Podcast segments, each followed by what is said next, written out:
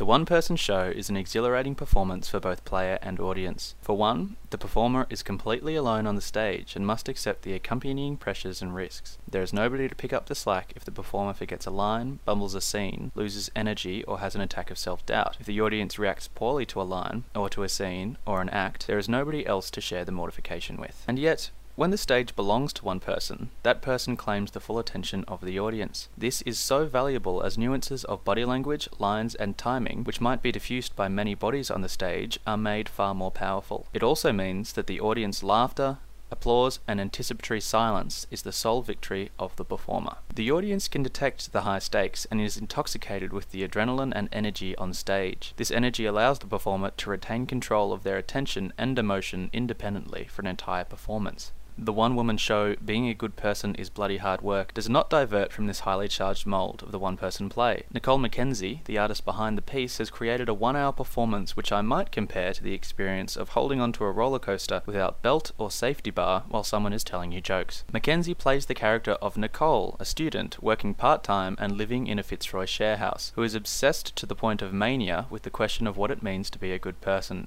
Nicole's commentary on contemporary metropolitan and suburban Australian morality cascades with exponentially increasing speed and frenzy through the issues of recycling, vegetarianism, veganism, environmentalism, social media, fair trade goods, socializing, exercise, study, work, family, political correctness, haircuts, wine, Wine Again, Brie Cheese, and more. The show is a comedy laced with serious undercurrents, and while Nicole the character is in many ways a satirical, hyperbolic study of the manner in which society approaches these topics, in many respects she isn't far off from the reality. Indeed, how long will it be until there isn't a cafe in Fitzroy which isn't vegan? McKenzie's only props are a blue exercise ball, bag of popcorn, bottle and glass of wine, and plate of brie cheese. There's a costume change, which I won't reveal. She is accompanied by an economically deployed audioscape of sound effects and dialogue, which I found deepened the atmosphere without being heavy handed. The brilliance of this performance was the manner in which McKenzie navigated her bag of characters. One woman does not mean one identity on the stage, and McKenzie produced ranks of characters as easily as changing coat onto the mannequin of her body. The speed and agility of this was like watching an artisan blowing glass.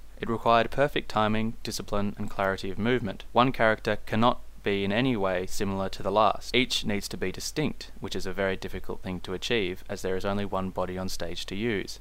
The scenes between the many, many characters were well written and witty. Yet for me, the most amusing aspect of this was watching McKenzie artfully converse with herself as different characters. For example, starting the scene as Nicole, then shifting within nanoseconds perfectly and totally into her new identity, and then back again. She has truly mastered this aspect of physical comedy and knows her characters and scenes to the letter. The play seems to revolve around a repeated scene of Nicole being interviewed by an unnamed, overly nice bureaucrat of some sort, marking Nicole on her moral goodness of her behaviour. Does she recycle?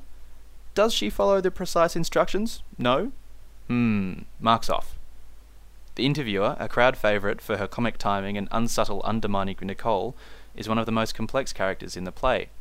The nagging nature of the interviewer and her appearance, manifest in Nicole's own body, seems to imply the interviewer is Nicole's superego or conscience, However, the device of the interview makes this interviewer distinct from Nicole's mind, external in at least some respect. The interviewer is marking Nicole on her goodness, and I couldn't help imagining a jaded female secretary of St. Peter sent to Earth to judge people in preliminary investigations before their final exam at the pearly gates. In terms of the negatives, there isn't much that could turn one off this performance, unless you're totally against crowd interaction. Then, just don't sit in the front row. During the performance I attended, McKenzie stumbled only once over a line from which she recovered automatically and without losing momentum. Frankly, from a relatively young performer and a show which requires such energy and physical exertion to perform without break for an hour, I expected many more mistakes. Indeed, the mistake proved to me that she was not a theatre robot sent from the future to bring chaotic silliness to Melbourne suburbia.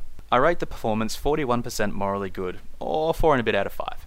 Go see it, it's only got one more night left in this run on the 23rd of February. Head over to www slf.org.au forward slash event forward slash being a good person for tickets and info.